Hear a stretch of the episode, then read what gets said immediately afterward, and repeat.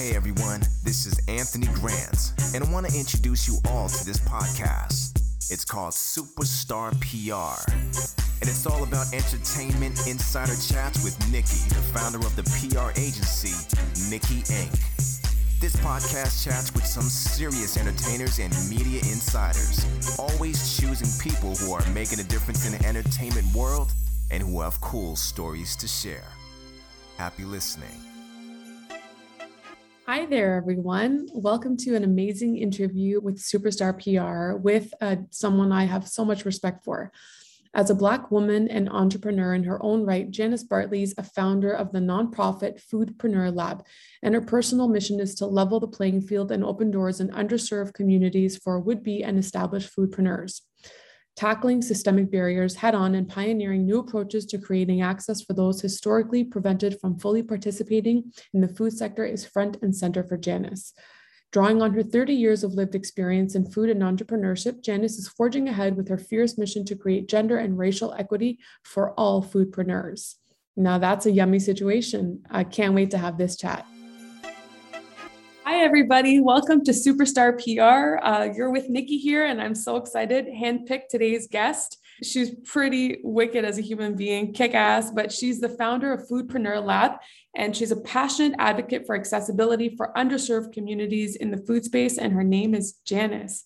Janice, welcome. Thank you. Thank you. What a lovely intro, by the way. oh my God. I'm like so happy I get to work with you because I'm like such a big fan, man. Thank you. Wow. It's a beautiful day in the city. What a nice day to be interviewing. It is. It is. The temperature is quite nice and the leaves are still on the tree. So that's I a know, it's wicked. So, like, let's talk about your hospitality passion. Mm-hmm. Um, I consider myself a person who loves food and eats a lot of it, but what is your food story and what's it driven by?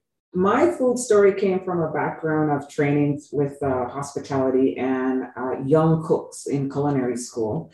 And uh, I had a passion to give them as much opportunities as possible.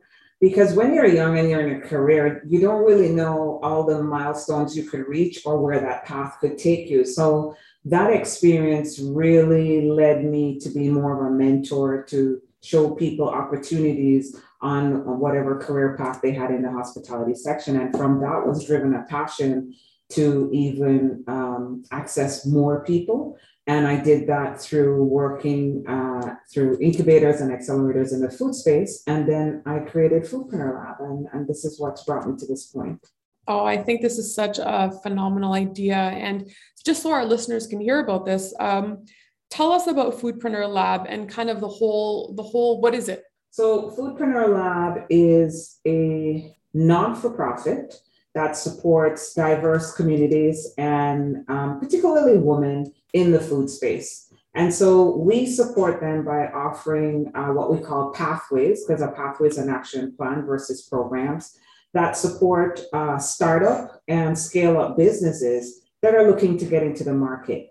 And we designed this to give uh, our participants access to advisors because the, the food ecosystem is so complex. It's extremely difficult to navigate, even if you are an expert on a good day, much less. So we, we designed these pathways specifically in mind for um, what the foodpreneur's life is going to look like in terms of step by step and, and to have what we call the food Sherpa, which is the advisor, to really take you through each process so that it's not as difficult. You know, I, I can't take away all the obstacles and challenges, but I can certainly help you guide you through them to, to get to your destination. I love it. What the food what? The food Sherpa. Food Sherpa. I, I, can't forget that the food Sherpa. Yeah, very cool. Me and my Sharpie markers. I don't know. I heard I heard so many things in the food Sherpa. Okay, yeah. so I mean, I think that this is really necessary. So my background is in food, and for a long time, I was a director of marketing for different restaurant chains. And something I never saw was like the outlying flavors yes. on menus. Yes, and everyone said that I was just too much of a food lover I remember once when a chef brought in chimichurri, everybody was like, oh, what's chimichurri? And I was like, oh my God, this is the best thing I've ever had in my life. Yeah. So hey, yes, let's let's kind of open up the gates. Let's bring more people in who know flavors. Absolutely. Um, if you could, you know, wave your magic wand and share with all participants on day one something, what would it be? Uh, check for $10,000 for funding to launch their business. Ah, yes. That, that would be my magic wand. Um, it's really difficult to grow a business if the government is not providing sufficient funding to help launch. And you have to keep in mind these micro businesses that we're talking about, which are predominantly run by uh, women, new immigrants, which is great they give us all these flavor profiles that we see, see in stores, independent grocers, craft markets, you know, the Pusateris of the world. That's where that comes from. And so, you know, we we stifle that ability to to innovate and expand. And so we rob our consumers of, of, of that experience. So yeah, if I had that magic wand, that that's what I do. Oh my God, I love it. A check for $10,000 per person. Let's put that out there. Absolutely. How about a participant success story? It hasn't happened yet. So we're at the beginning, but you know, at the end of this, if we sit down and we have another copy, we're having our coffees and I say, okay, you know, what came out of this? What are you so proud of? I would have to say one of the things I know for a fact will happen is that it will increase the level of confidence in these participants. That's number one. The, the, the product, yes, is primary, but the real focus is the ability to have the participants walk away and know that I had the opportunity to try something that I had an idea, but I never really tested it to find out if it could work. And you know, they, they say that the, the journey is a thousand miles and it begins with the first step. We want to be the first step. We want you to take a chance on you. It's that simple. It. Just, I love it. Uh, it's, it's funny that this is kind of this is needed by so many people because I had a neighbor once say to me, "I make the best Thai sauce on the planet. Nikki, can you help me?" And I didn't really think of where I could help this fabulous lady and her Thai sauce, which I would buy on the shelves if I could. Yeah. Um, so I guess you know what this is a mystery to so many people. So I think you know you're perfect place, perfect time. Now, you know, with that being said, how many participants do you think you'll have? And how long is your program? So our, our, our pathway is nine months for startup and scale. We currently have 50 participants in cohort one. And uh, the next cohorts are over the next three years. So we anticipate to have another 150 broken down into uh, 50 intakes. And again, this, this particular part project is designed for uh, Black food entrepreneurs. But at the same time, in uh, January of 2022, we will be launching other um, pathways as well that will be in support of other foodpreneur labs because we're about inclusivity. So we are looking for any ways and you know any funding mechanisms that we can help expand uh, inclusivity for for other communities as well. Wow, because the need is there without a doubt. So you're saying that Thai sauce neighbor should find you. Precisely. Precisely.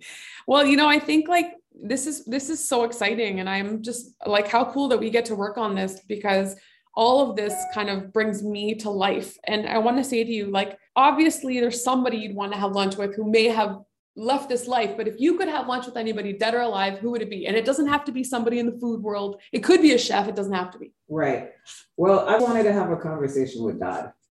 Oh, always, hey, always, oh. always. Because uh, my things, he, you know, he gives us things. He put us, he puts us in spaces and places, and sometimes we don't understand uh, why we're there, and sometimes we have to go through through things that affect us in positive and negative ways.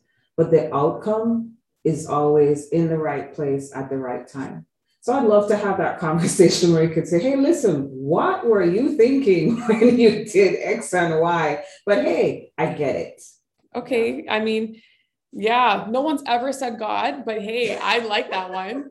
Um, if you could give a piece of wisdom to somebody who maybe not in a good space, but you know, someone who wants to launch a product, has an idea, what would it be? I would say, don't give up don't give up. Hey, listen, today might be a bad day, but tomorrow could be awesome. You just don't know what tomorrow holds. And if if you don't take that risk and believe in you, then who will? So don't so don't mm-hmm. go don't give up. You're your best cheerleader, regardless of the naysayers. Don't listen. And at worst, at least you tried. And if it failed, there is no shame in that because you took a chance. And that's what matters. Life short. Take oh, chances. I like that. Take chances. You know, and someone said to me the other day, make sure the person you're asking advice from has done something similar to what you want to do. Precisely. And so to to back that statement up, I've been an entrepreneur for 30 years. So when I speak about this space, I don't speak about it from somebody who's collected a paycheck every two weeks. Yes, I've held a full time job and I've still been an entrepreneur. So I know personally the struggles, the sacrifices, the frustration, and the joys that come with it. But it's a long road and it's a hard road and it's not for the meek. But I tell you, once you hit a home run, everything else that happened prior to that is so worth it. Oh my God, I love it. Okay, here's a random question for you. It just came to me. How do you feel about food trucks? I love them. I absolutely love them. I think, hey, portable food, mobile food, what's not to love? you know, I saw, I remember Uncle Tetsu's cheesecake in Toronto started started in a really way that we've not seen most things start. Yeah. And then there was lineups all over downtown Toronto. And then there's like this weird fluffy cheesecake that now I really like. I could put that yeah. in my coffee. I could eat that everywhere. That and the crepe truck. The crepe food truck. Yeah. Love it. It's funny. I went to Crystal Beach over the summer and there was no food anywhere. And Janice, I kid you not, I thought about buying a food, food truck, truck, yeah, bringing it out there and making my favorite food for everyone. Uh, absolutely. And again, opportunity. You see opportunity. Yes. Um, you know, something I like is that you mentioned sometimes people, when they're starting the food journey, they have to have second jobs. And I know that all too well. Um, nobody gets to start following a dream and do it full time. So, do you want to touch on that a little bit? Yeah, um, you know, when when I started my my business, you know, I had a full time job, and I've I've always had something because you have to pay the bills. There's the reality, and then there's the fantasy. Okay, and it's great to have the fantasy as long as the reality can support the fantasy. Nothing nothing's wrong with that. But um, you know, the food business um, takes a little bit more startup power. So what do I mean by that? You know, you may not see any turnarounds on it for two to three years. And, and that's just the nature of the beast you're looking at. But that doesn't mean you don't have a good product.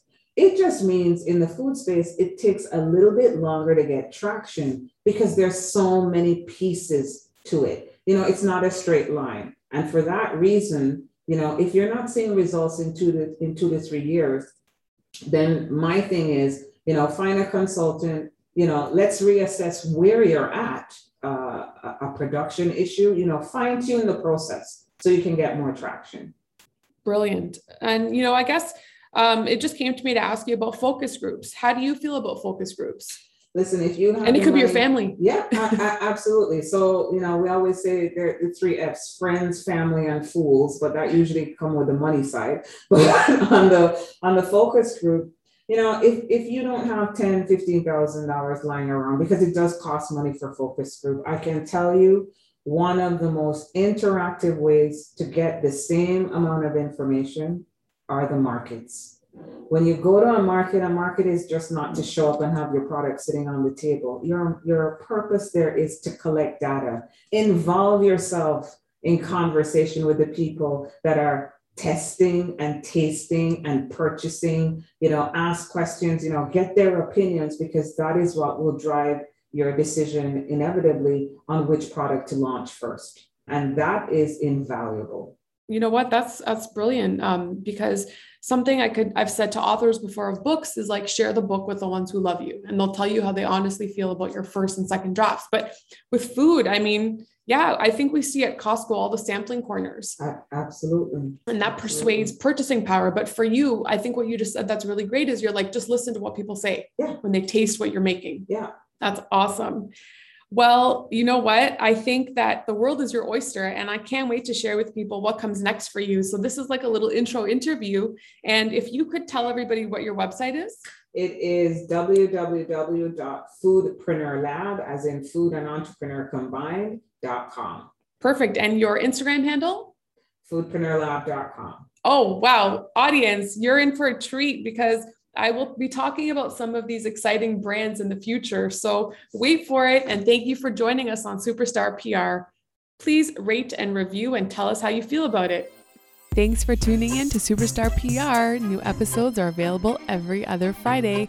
And you know, we would love your feedback, so please rate and review us on Apple Podcast. And be sure to subscribe to Superstar PR on your favorite streaming service and visit www.nikkiinc.ca to sign up for podcast alerts and notifications. Thank you so much for listening.